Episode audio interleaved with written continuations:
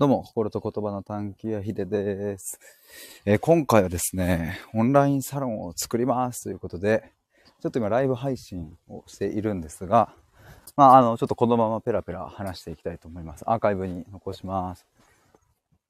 あの、今までですね、あの、探求アトリエっていう無料のオンラインのコミュニティをやっていまして、えー、今年の5月から始めたんですけれども、えっ、と、まあ、それが今月で、10月1日から1日で、えー、6ヶ月目に突入。まず、ついに半年というタイミングなんですよね。まあ、なので10月末を、末でちょうど半年が終わるんですけれども、ちょうどそのタイミングで、えー、探求アトリエを終了するということにしました。で、えー、タイトルにある通り、11月の1日からですね、オンラインサロンを作る、というかまあ、スタートするということで、えー、っと、やっていきたいと思うんですけれども、あの、ちょっと前に、探求アトリエ2.0っていうのを、えー、10月の1日からスタートしますっていうことを、9月の終わりぐらいにちょっと言ってたんですけれども、まあちょっといろいろ考え直した結果、探求アトリエ2.0ではなく、探求アトリエはもう終了して、新たにオンラインサロンを作ろうというふうに、えっ、ー、と、変更しました。だから今ですね、僕含めて探求アトリエは17人のメンバーがいるんですけれども、えー、そこがもう一旦全部終わりということです。10月末をもって終了します。で、これはもうメンバーの皆さんにも一応お伝えしていて、えー、今週ですね、えっ、と、ズーム会を開いてですね、そこでちょっと改めていろいろメンバーの人にはお伝えしようかなと思っているんですけれども、あの、まあ、そんな感じで11月1日から、えっ、と、オンラインサロンをやるということなんですけれども、まあ、どんなことをやるのかとか、ちょっとその辺をですね、少し話したいなと思いまして、整理しながら話したいなと思っています。そうだな。まあ、てか、あの、そうそう。ここの前提がすごく大事だとは思うんですけれど、まあ、なんでそもそも探求アトリエを終了させて、新たに作り直すかっていうところですね。ここが結構、まあ、今回のポイントかなと思うんですけれども、まあ、言ったらね、あの、探求アトリエというのも無料のオンラインのコミュニティで、えー、 Slack を使っているわけでね。で、オンラインサロンも、まあ、名前の通りオンラインなので、別にそのまま続けてもいいじゃないかというところもまあ自分でもそこは考えてはいたんですけれど、まあだから2.0っていう案が出てはきていたんですけれど、ちょっと車がいないところに移動します。車がちょっとうるさくてすみませんね。まあそうそう。で、探求アトリエというオンラインコミュニティをですね、まあ、閉鎖して、えー、オンラインサロンという形を作ろうと、まあ、思った一番のきっかけはですね、まあ、僕が届けたいこととか、えー、やりたいことをもっと広く届けるっていう、もっと広く、うん、多くの人に知ってほしいっていう、その思いが出てきたからっていうのが、まあ、一番大きなところかなと。まあ、やっぱり今まで探求アトリエというオンラインのコミュニティは、まあ、あくまでコミュニティだったので、まあ、同じ価値観、近い価値観を共にした人たちとあのまあ、 Slack 上で、えー、会話したり、お悩み相談してみたりとかっていう、まあ、コミュニケーションが前提のものではあったんですけれども、あ、元戸屋さん。どうもどうも。こんにちは。お久しぶりです。前、あの、KT さんとの歴史の今更聞けない政治シリーズ、来ていただいてありがとうございました。これは スクーターっすかこれ？この絵文字。それっぽいでも音しましたかね今。ガラガラの、あ、ガラガラの音かなありがとうございます。今ですね、そのオンラインサロン作りますっていうので、何をするんだみたいなところの話をちょうどしようとしていたところでした。もともとね、無料のオンラインのコミュニティを持っていたんですけれども、それを10月末で終了して、11月1日からオンラインサロンという形を取ろうとしているんですけれども。で、まあ、なんだろうな、あの、オンラインサロンというわあ、鐘が鳴ったらら。たらららら。ちょっとこの音が鳴り止むまでは、ちょっと、ちょっと雑談します。僕あの、なんか違う音がパッと入ってくると、そっちに意識がいっちゃって、つい話す内容が忘れちゃうんですよね、なんか。そういえばあの、そうそう、さっき言ってた KT さんとの政治シリーズはですね、今ちょっと KT さんもいろいろ、生活の変化があるタイミングで、ちょっとね、あの、日程がまだ決まってはいないんですけれども、でも、あの、連絡取って、ちょっとやりましょうねっていうことは言っているので、またタイミング合えば来ていただけると嬉しいです。そして音がどんどんでかくなってくる。多分僕は多分スピーカーに近づいてるんでしょうね。でかい。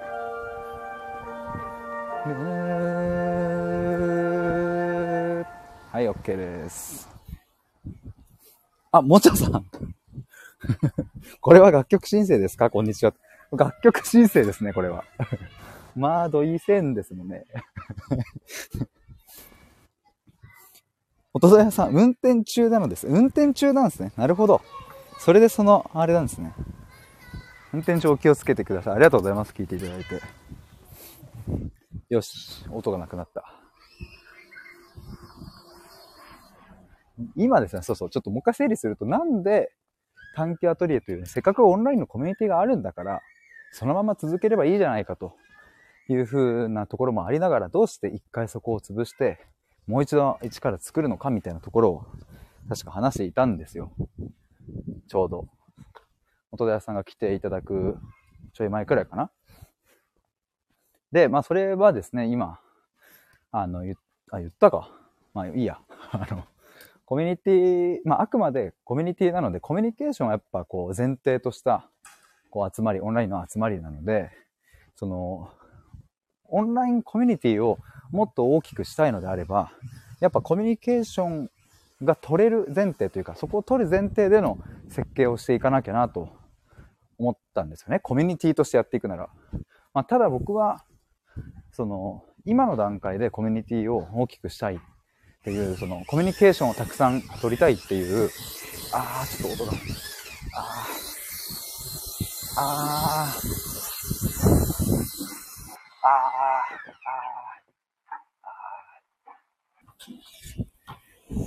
すいません、雑音が。それは外歩いて、てか道ミスってるやん。地元の道間違えるってどういうことなん？すいません。何言ってたか、ちょっと待って、ほんとなんだっけ？えっ、ー、と、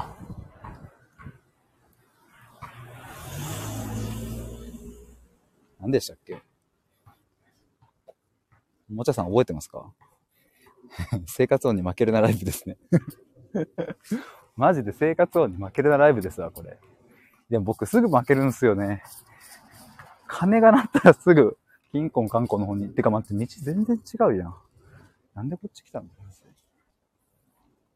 もちゃさん、オンラインサロン、オンラインコミュニティとサロンの違い。そうそうです、そうです。ありがとうございます。オンラインサロンとコミュニティの違いですよ。それのなんだっけ？オンラインサロン、あ、そう、コミュニケーションを前提とした、えっ、ー、と、コミュニティ。それはそうですよね、と。コミュニティって言っているんだから、コミュニケーションがないコミュニティというのは、コミュニティと呼べるのかみたいな。あ、待って、これ電車めっちゃ来る。もう、むちゃミスってるやん。ああ。元戸屋さん、サロンはファンクラブっぽいとこ多い。あ、そうそうそうそう。やっぱそこの微妙な、絶妙なラインなんですけれども、そう、なんかね、あの、そう、これちょっと僕がね、もし、その、あれですよ、あの、なんつうの。ちょっと待って、今日なんか、脳みそがちょっとおかしいな、バグってる。ちょっと待って、一旦落ち着け。えっと、僕が、その、入る側の視点になった時に、また電車やん。ちょっと待って、ほんと。ほんと、すいません。もちろさん、騒音がミッションみたいに聞こえてきました。もうちょっとさ、てかもうさ、僕気づいたら普通に線路の下歩いてるんですよね。そりゃそうだろうっていう。ちょっと待って、一旦、一旦離れるわ、こっから。離れたい。ちょっと離れます。すいません。ちょっと、マジで、ちょっと頭切り替えよう。そうそう、あの、元田屋さんがおっしゃってる通り、そう、ファンクラブっぽいところが多いと。で、僕がさっき言ったのは、その、オンラインのコミュニティっていうのは、あくまでコミュニケーションを前提としているから、やっぱコミュニケーションをしたい人が集まるわけでね、基本的には。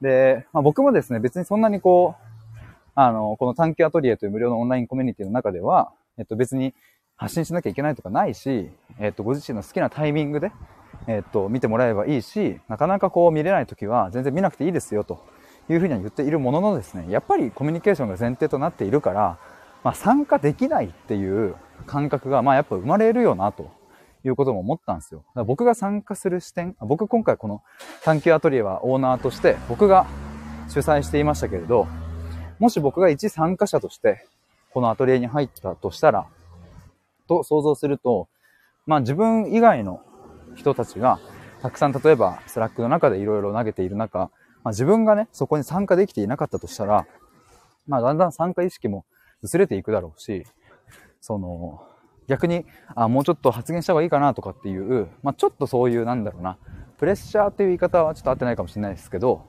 まあ、若干こう、そういうのあるかな、みたいなのも、まあ、思ったんですよね。で、まあ、さっきも言ったようにですね、僕はその、もっと多くの人に届けていきたいっていう目的、まあ、そこが超大前提にあるので、そのコミュニティを大きくしたいっていうのは今は思ってないとなると、コミュニティをもっともっと拡大したり、もっともっと活性化させたりしていくような打ち手を取るっていうのは、今の僕には、まあ、あの、必要がないことだな、というふうになった、なって、じゃあ何がしたいのっていうと、もっと僕の、うんと、届けたいこととか発信したいこととか、えっ、ー、と、そういう何か、なんだろうな、共感してくれる人とかが、えっ、ー、と、集まれる、場所を作りたい。まあ、それがオンラインサロンという形の方がいいなっていうふうに思い始めたという、そんな感じですね。で、まあ、オンラインサロンなんていう言い方をするのどうかなともちょっと思ったんですよ。なんかね、オンラインサロンって言うからには、なんかね、なんか大層なもんな感じがに聞こえてくるのかなとか、まあ人によってはあんまりこういいイメージがないのかなとか、まああと僕ごときがそんなオンラインサロンという言葉使っていいのかみたいな、そういうのもあったんですけれども、まあただ一つ、その探求アトリエをまあ、半年やってくる中で、えっと、僕がですね、発信できることとか、毎日続けられることっていうのが、だんだんとこう明確になってきたんですよね。だから、その、コンテンツ、まあ、いわゆるコンテンツと呼べるものが、自分の中に確立してきたっていうのが、まあ、一つ大きくって、まあ、そこはすごく、自分の中でやっていけるぞっていう自信があったので、わあ、バスやっていける、いけるぞっていう自信があったので、このオンラインサロンという風な言葉を使ってみようと。なんかちょっとね、自分には身の丈にちょっと合わないような言葉な気もしますけれども、まあ逆に言うとそういう言葉が引っ張り上げてくれるかななんてもちょっと思ったりしてですね。で、えっ、ー、と、まあコンテンツとしてはですね、毎日、えっと、大体1000文字から、まあ多い時だと1500、600文字ぐらいですかね、の記事を今はえっ、と、書いていて、今日で15日目になるのかな、そっちは。で、これは、あ、もう、うんと、毎日行けるわと。あの、本当に、マジで何かその天変地異みたいなことが起こらない限り、365日毎日書けるなというふうな確証がもう分かったので、これはオンラインサロンの中で、えっ、ー、と、続けていこうと、毎日やる。で、もう一つは URL 限定のこのスタイフの収録ですね。まあ、これはもう、かれこれ100、何本ぐらい、110何本ぐらいかな、をアトリエの中で、コミュニティの中で毎日上げ続けてきて、まあ、これもま余裕でいけるでしょうと。継続していくことに関しては、あの、もう約束できるし、毎日これやりますって言ったもの、これがコンテンツですっていうふうに、まあ、自信を持って言える。で、まあその中身もですね、あの、なんだろうな、その毎日毎日、その全てが全ての人に刺さるかっていうと、まあそうではありませんが、まあ、あの、読んでもらったりした時に何かしらのこう気づきがあったりとか、まあちょっとなんかこれ引っかかるなみたいなものを、まあ、提供できるだろうというところの自信もついてきたので、まあそんなこんな形で、そんなことで、このオンラインサロンという風な形式でやってみようという風にちょっと思ったわけですね。やばい、あ、汗が出てきた。だから今までそのオンラインコミュニティと言って、えー、来たのはですね、もっと本当の元の元の元をたどれば、えっ、ー、と、今年の5月に始めたんですけれど、えっ、ー、と、その前の月の4月にコミュニティの設計を練っている時の自分の頭は、まあ正直何をするかもよくわかんないし、うん、別になんかやってみなきゃわかんないなと思っていたので、まあある程度の世界観とか、えー、大切にしたいことだけを言語化して、まあ、中でやることは皆さんと一緒に作っていきましょうという感じで、えスタートしたんですよね。で、まあだからまあそれがね、おかげさまでメンバーの皆さんと一緒にこういろいろやっていく中で、あ、こっちかな、こっちかな、みたいな模索しながら、まあ今の形ができたんですけれど、まあ今の形ができた結果、まあコミュニティという形ではなくて、まあサロンと、まあさっき元田さんがおっしゃってたように、こうファンクラブみたいな、まあちょっとそういう形に近いものに、ちょっと寄せていこうかななんて思っていたりします。もっちゃさん、オンラインサロンって有料のイメージが強いかもです。わかるわかりますわ。そうそう、そこね。だから、あのー、僕もオンラインサロンって言わないで無料のサロンっていう風に、まあこれは言い続けていく必要があるなとかとも思ったんですけれど、なんかね、無料のサロンっていうのもね、なんか、なんだろうな。やっぱちょっと怪しさが漂うんかな。なんて表現したらいいと思います？オンラインコミュニティってでもやっぱ言っちゃうと、そのね、まあ、さっきも何回も言っちゃった恐縮ですが、そのコミュニティを目指してはないので、今はね、やっぱ。かといって、なんか僕のファンクラブですなんていう言葉もやっぱ合わないし、何がいいんですかね？クルーですかね？これあの、アトリエのメンバーの人とちょっと相談させていただいた時に出てきた、言ってもらった言葉なんですけど、古典っていうラジオを、古典ってね、あの、今有名だと思いますけど、古典クルーとかって言いますもんね。もちゃさん、クローズドで発信する場所。確かにまあそれがシンプルで伝わりやすいですね。オンラインでクローズで発信する場所。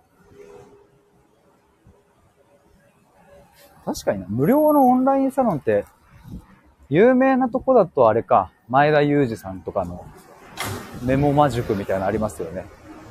超有名な人だとね。まあ、あれも、あの、有料ゾーンもありますけどね、確か。そう、メモ魔術。僕もね、ちょっとその、オンラインサロンというか、それに、Facebook グループに入ってはいるんですけれど、でもほぼほぼちょっと最近は見てなくって、あんまり終えてないですが。難しいっすね。なんか一個、すごくわかりやすい。でもそうだよな。オンラインサロンっていうのも、やっぱこう、本当にたくさんの人に届けていきたいのであれば、やっぱオンラインサロンっていう言葉自体がちょっと抵抗感あるっていうのはある気もするよな。なんだろうな。でもコミュニティでもないし。まあでもあれかな。もちゃさんが言っていた通りに、その秘密の、秘密のじゃねえや、クローズドで発信する場所っていうのがいいのかな。もちゃさん、探求ラボ、いいっすね。探求ラボいいですね。もちゃさん、探求ルーム。秘密の探求、怪しいですね。確かに。秘密の探求、怪しいですね。秘密の探求、あなたの人生が変わります、みたいな。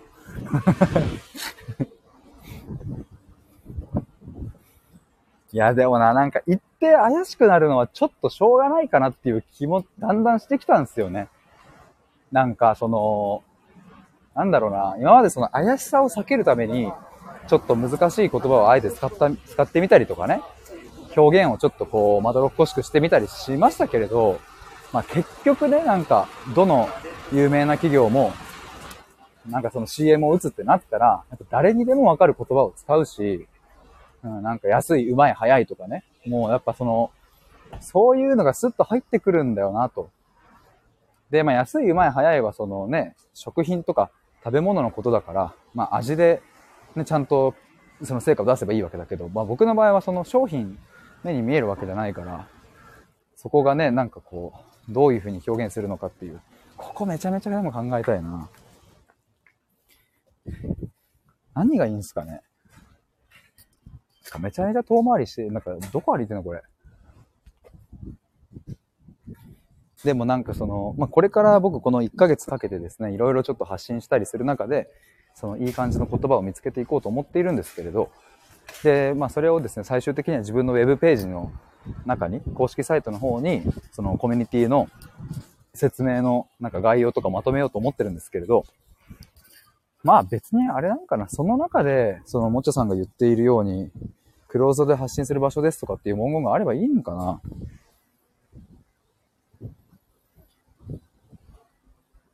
もちゃさん、普段の発信で人柄が分かれば、分かれば、分かればなんて、分かればなんて名前でも大丈夫な気がします。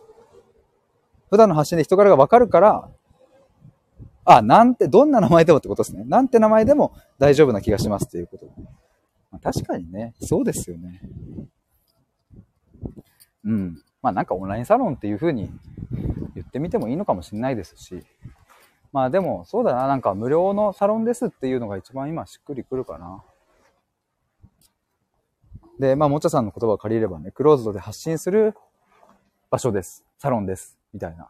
僕が普段考えていることをクローズドで発信する場所です。無料のサロンです。みたいな。まあ、ちょっとここの辺はいろいろ自分で言いながら、どこがしっくりくるかとか、あの、どういう印象を持ってもらえるかとかっていうのを、まあ、ちょっと丁寧に聞きながら、いろいろ探っていこうかなと思いますね。でも探求ラボめっちゃいいっすね。そう、探求アトリエはね、あの、あれなんですよ。あの、僕そのまま使おうかなと思ったんですけど、名前。でもやっぱやめようと思って。なんか、ちょっと違う名前にしようと。この形を変えるし。探求アトリエは探求アトリエだし、みたいな。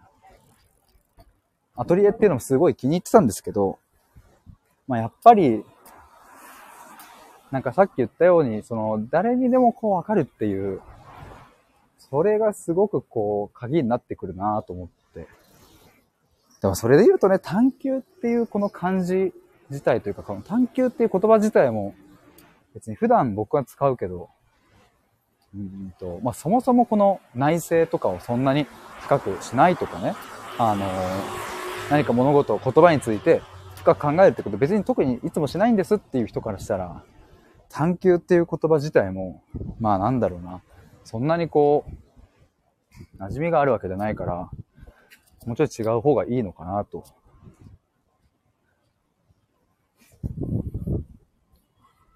もちゃさん、深掘りボンバイエだった時代が懐かしいです。確かに。あれ、いつぐらいだったっけな。重軽石秀丸の深掘りボンバイエでしたよね。深掘りボンバイエ。深掘りボンバイエもいいな。なんか改めて自分で言ってみると、なんか語呂いいっすね。深掘りボンバイエ。深掘りボンバイエ。いいっすね。何がいいんだろう。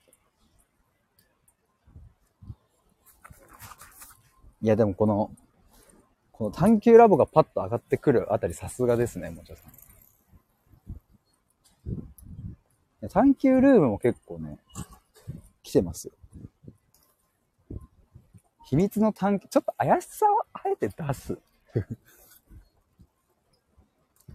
研究してそうですね。そうそう。そうそうそうそう。言葉とか心と、言葉と心の探求ラボ。いいですね。あ、でもそうなんだよな。そうそう。僕が伝えたいのは、その、コミュニティではありませんと。だから、その、バンバン対話したりとかする場所ではありません。ただ、じゃあ交流がゼロの場所かというと、そうではない。僕が普段いつも書いてる記事だったり、音声だったりにコメントいただけたらめっちゃ嬉しいし、そこから何か次の、えっと、ネタが生まれてきたりとか、まあ、今、探求アトリエの中で、探求サポートっていうのを僕がやってるんですけれど、まあ、メンバーの皆さんからいただいた、これどういうふうに考えますっていう、そこを僕がやってるわけですが、例えばそういうのも、あの、引き続き、そのオンラインサロンの方ではやっていこうと思っているので、なんかこう、なんかね、そう。相互交流がベースではないけれども、交流がゼロではないっていうところの微妙なそこのニュアンスが伝わる言葉っていう、これをもちゃさんに発注したいですね。言葉への感度が高い。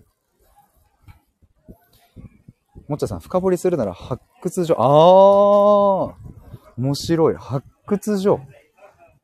面白いっすね。発掘所。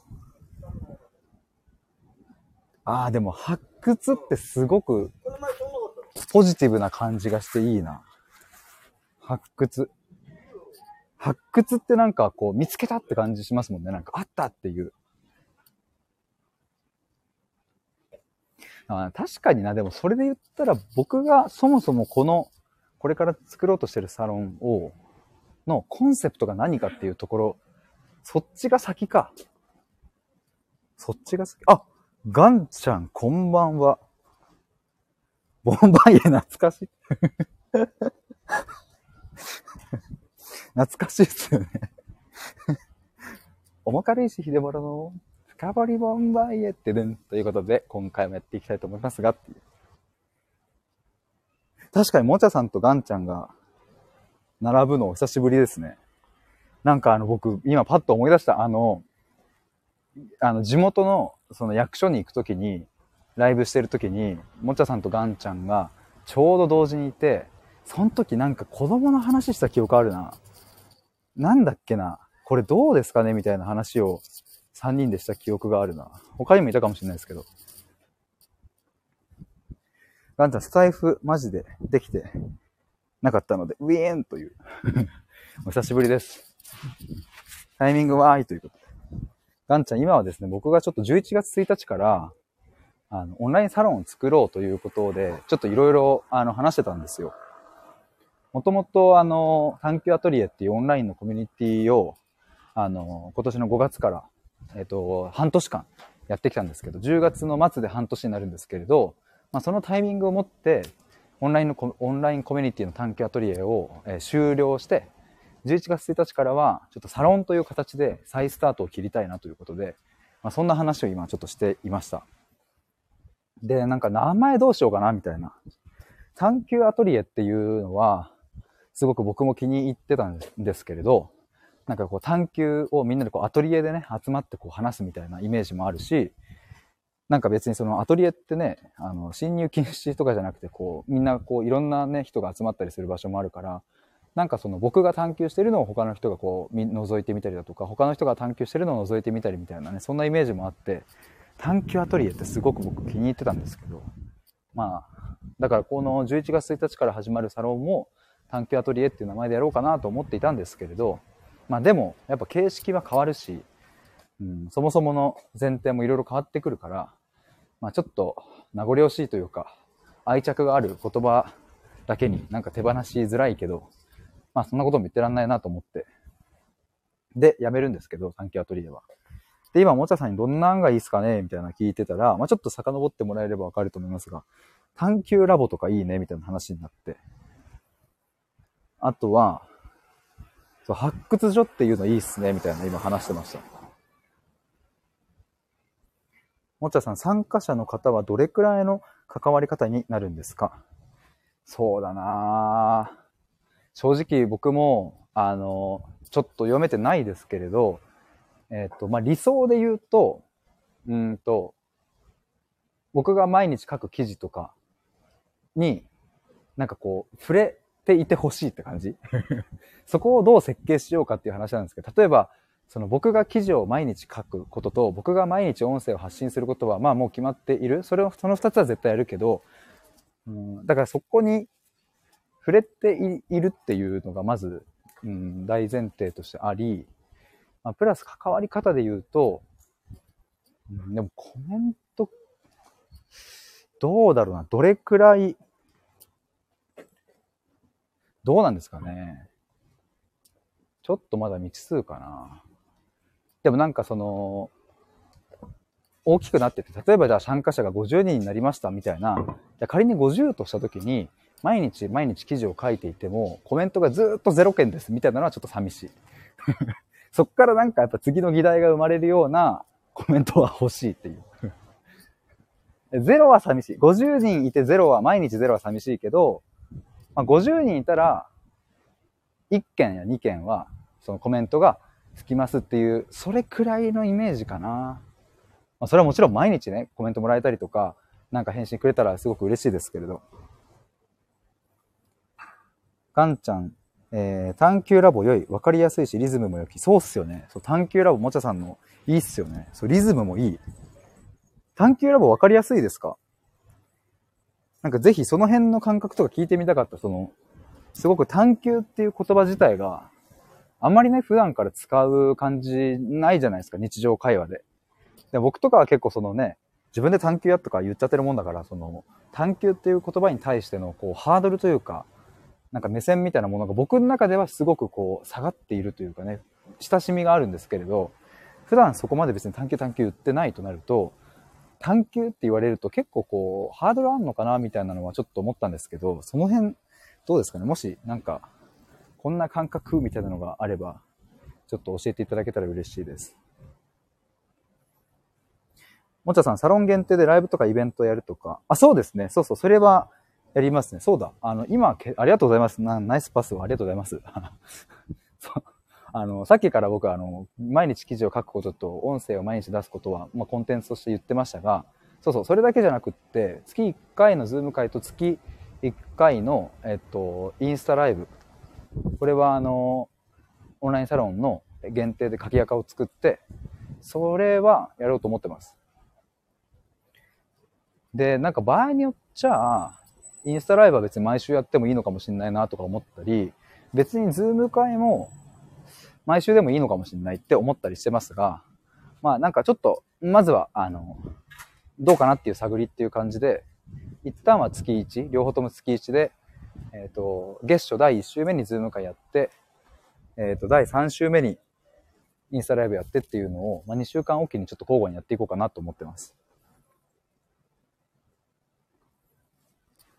だからまあその Zoom 会、インスタライブ、記事、毎日記事書く、音声、まああとは探求サポート。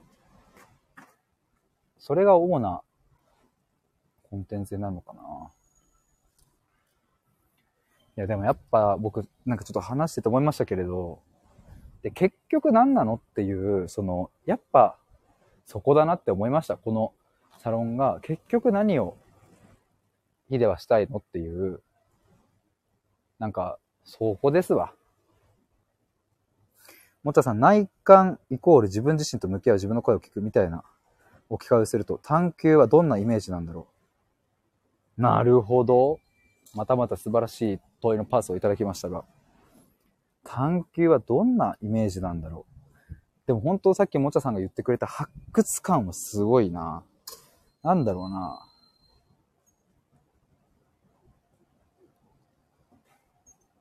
うんと、でもやっぱり深掘るっていうところかな。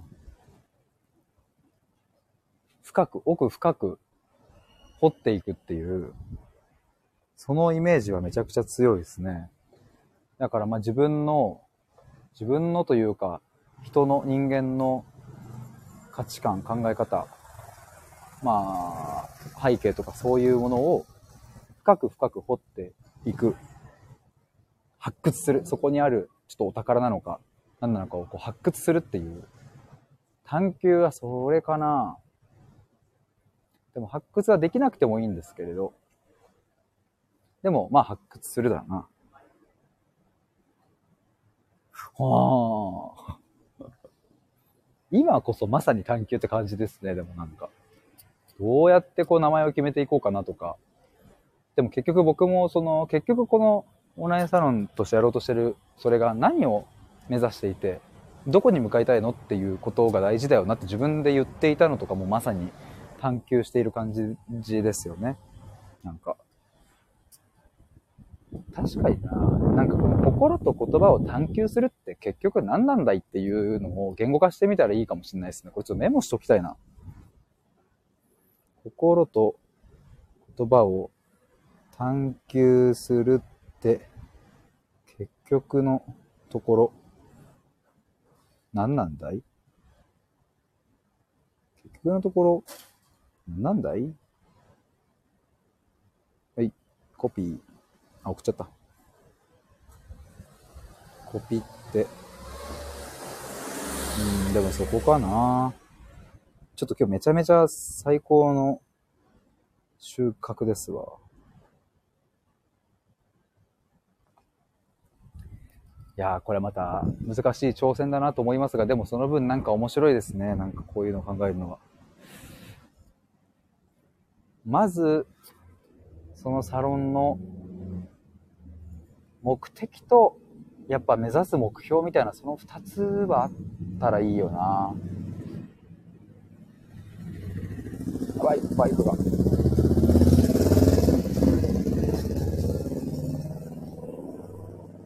だからまあなんか、やばい、ちょっと、Wi-Fi が繋がっちゃった。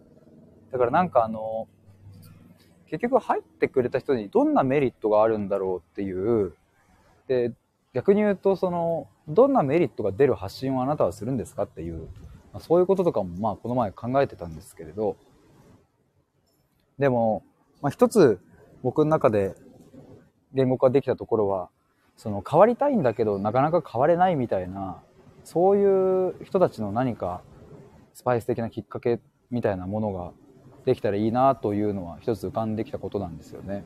なんかもうちょっと洗練していける感じはしてますけど、なんか結局のところね、そのなんか、仕事にしても恋愛にしても家族関係にしても、本当はこうしたいみたいなのがあっても、なかなか変わらないとか、なんか本読んでみたり、YouTube 見てみたりしても、なんか、なんかパッとしないみたいな。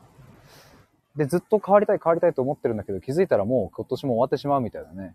で、毎年毎年同じ課題とか、毎年同じような悩みとかが生まれちゃっていて、うん、これはでももう無理か、みたいな。もう20代だし、30代だし、もう大人になったし、もう今更変えられないよな、みたいな。もう我慢しよう、みたいな感じになっているようなことって、まあまあ結構いろいろあるかなと思うんですけど、なんかそういう風なところに、なんかそれをこう一歩こう、変われない、変わりたいけど変われないを打破するみたいなのが探求なんだよな。おおそうだわ。すいません、なんか一人でなんか ベラベラ喋りながらなんか、わ、発掘したってなってます。すいません。なんか本当に笑っちゃいますよね。なんか、急にわーとか言って。それじゃんっていう。声でかくない。それじゃん。今なんて言いましたっけ、僕。変わりたいけど、変われないを突破するものって、そうそう、手法とか、えっ、ー、と、マニュアルとか、何かそういう方法論とかではなく、やっぱ探求なんだよなって、そこを信じてるから、それをどうやって伝えたらいいんだろう？難しいな。でもなんか面白いな。もちろさん、アーカイブ聞いてください。発掘されてます、わらって。ほんとね。そうですよね。めっちゃ、わーってなってるっていう。だから結構なんかもう下手するとこんぐらいシンプルに言ってもいいのかもしれないってちょっと思い始めてもいるんですよ。その、前ちょっとメモってたんですけど、変わりたいけど変われないを突破するためのオンラインサロンですっていう風に、まあなんか言ってもいいのかなみたいな。でもそう言うとなんかやっぱ怪しいのかなとか、なんかその変わりたいけど変われないを突破しようみたいなのってなんかよくあるあるすぎるのかなとか、なんかよくね、自信をつけようとか、人生変えようとか、なんかそういう風な言葉と同列になってしまうとなると、どうなのかなとも思ったんですけれど、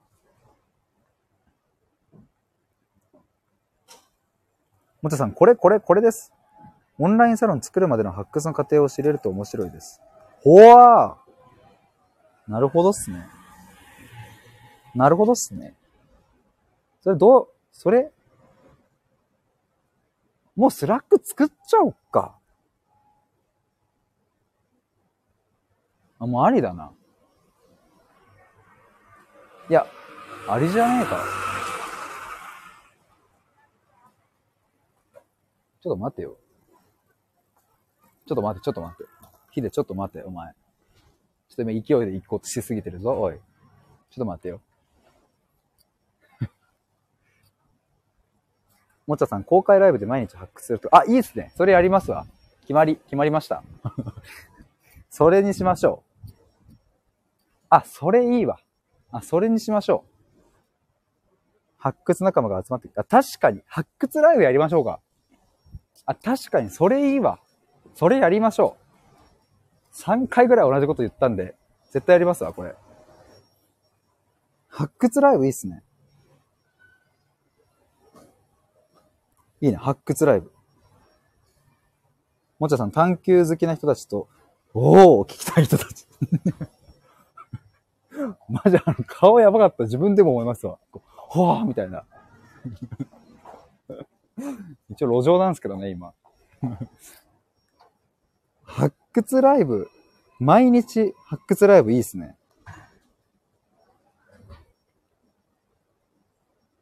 いいですね。オンラインサロンを作るまでの道のり、いいですね。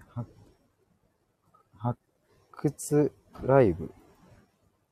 ちょっと待って、かっこよくしてみよう。オンラインサロン解説作る。オンラインサロン解説までの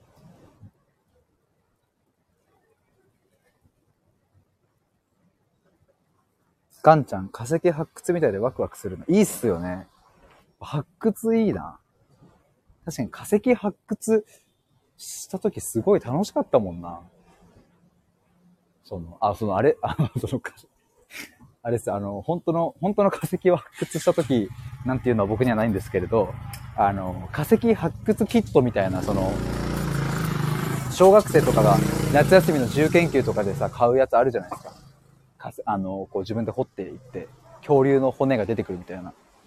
あれやってた時楽しかったもんな。もちゃさん、言葉の奥から本音を発掘。いいですね。ちょっとスクショを。ちょっとさっきのもちょっとスクショをしときますわ。スクショ、スクショお前ないいですね。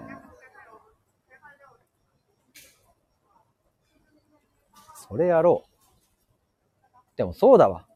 俺はいつだってスタイフに助けられてきたじゃねえか。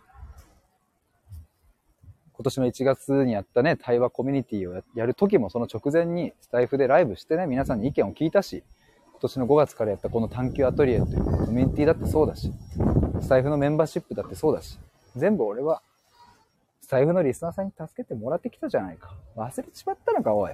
ヒデ。お前今一人で考えようとしてたな？なあ、おい。聞いてるか？お前一人でやろうとしてただろ？ちげえんだよ。周り巻き込めよ。協力してくれる人たちがいるんだよ、そばに。それ忘れんなよ。お前そこへの感謝あるか？感謝があったらすぐ出てくんだろ。お前もう一回入れ直す気持ち。わかったか？はい、わかりました。ということで、毎日発掘ライブこれやりましょう。周りの人たち。本当に、この顔文字面白いっすね。ドーナツみたいですね、なんか。エンゼルフレンチ。エンゼルフレンチ顔ですね、これは。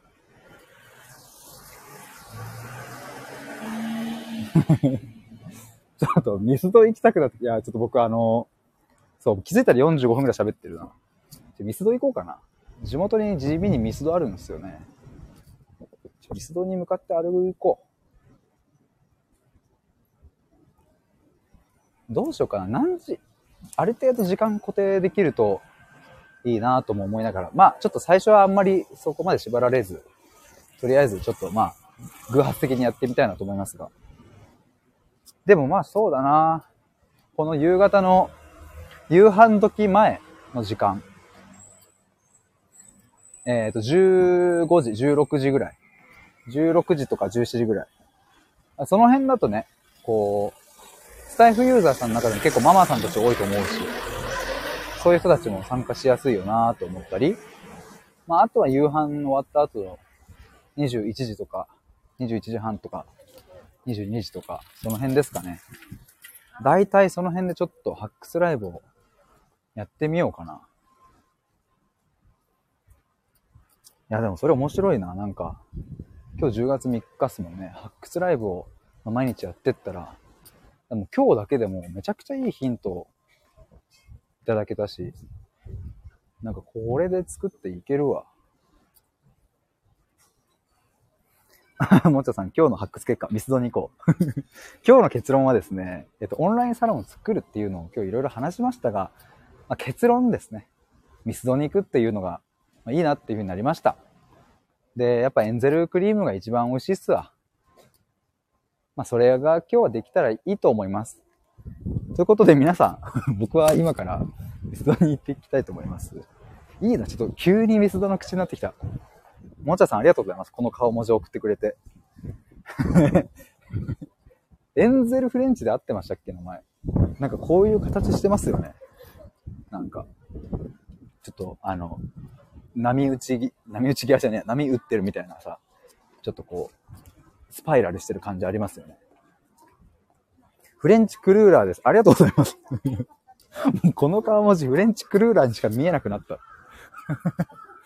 ポンデリングみたいな顔文字ないですか？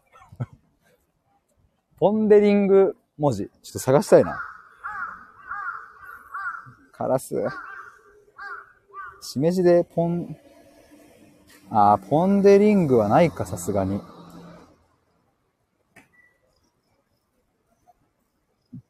ポンって調べたら、ポン、ポン、ポンしか出てこない。ポンって。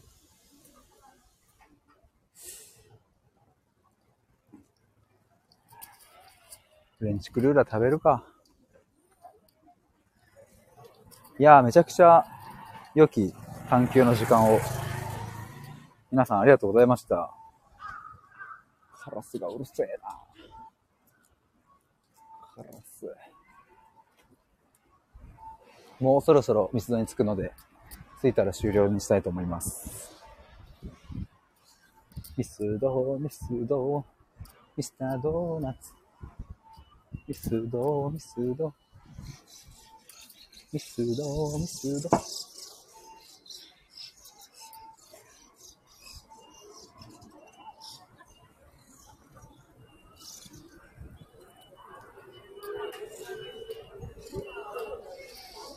んちゃん、そんな近くに。そう、めっちゃ近いんですよ。いや、もう僕、あとね、50メートルぐらい先に、ミスドが見えます。もちゃさん、こんなにウキウキで店員入ってくるお客さん。しかもこの年でね、あ、ミスドだわわわミスドミスド誰にしようかな。あ、エンゼル、間違えた。フレンチクルーラーにしよう。うわーさっきの顔文字みたい。いいですね。僕、地味にね、地元ね、結構いろいろあるんですよ。僕、今ちょっと立っているところで何が見えるか言って終わりにしますね。あの、まあ、どうでもいいと思うんですけど、えっと、まずドンキホーテ、松屋、えー、っと、ガスト、松野屋、えサイゼ、えー、っと、ゆで太郎、日高屋、えっと、ドトール、えー、ミスド、マック。結構あるな。捨てたもんじゃないな、地元。結構あるっすね。薬の福太郎、カラオケ、招き猫、トレジャースタイル、弥生県。弥生県大好きなんだよ。もちゃさん、え、渋谷ですか？いや、全然渋谷じゃないんすよ。あ、え、渋谷ですかって言っちゃうぐらいのっていうことか。っていうあれですよね。その本当に渋谷ですかって言ってるわけじゃないですよね。失礼しました。ですよね。普通に、もちゃさん本気で渋谷だって思ってんのかなって、僕の読み取り能力、あまりにも低すぎて、もちゃさん渋谷はあんな爆音デザイン乗らないです。確かに。チャーララってね。いやー。かんちゃん、そういうことこ。そういうことこ。ことこ。こうやって。いやー。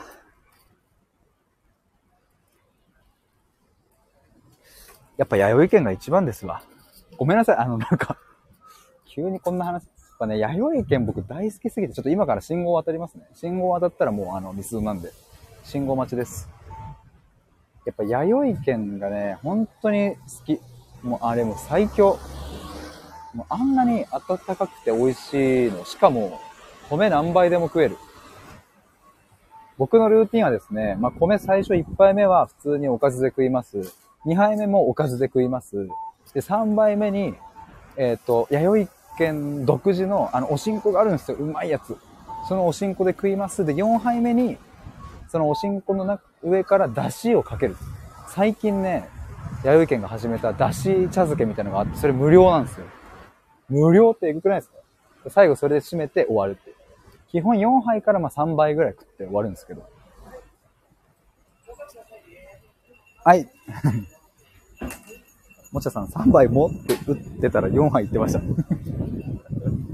いや、マジで、あの、高校の時とかひどかったっすよ。もう5、6杯余裕で行ってたから、もう、あの、で、しかもさ、あれなんですよ、僕は、あの、高校野球の連中と一緒に弥生県入って3人ぐらいで入って、まあ、おのおの5杯ずつは食うんですよね。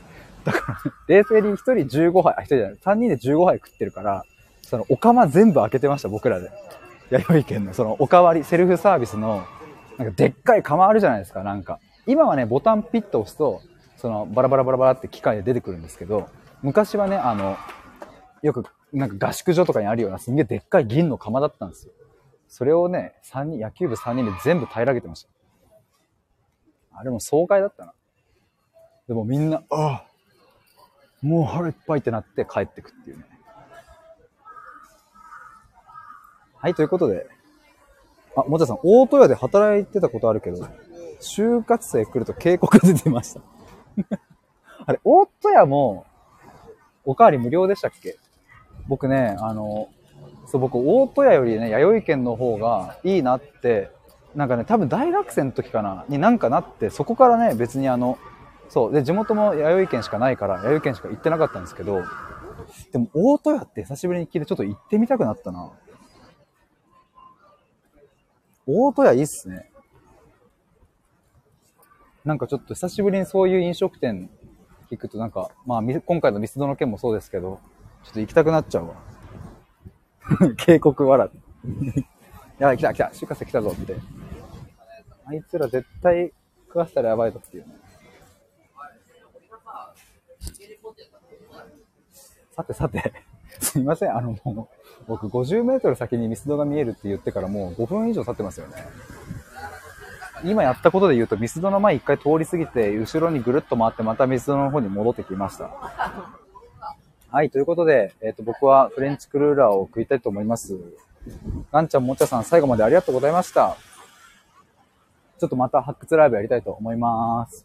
ぜひぜひまたご意見ください。あ、ガンちゃん、ありがとうございました。もちゃさん、ありがとうございました。バイバイ。失礼します。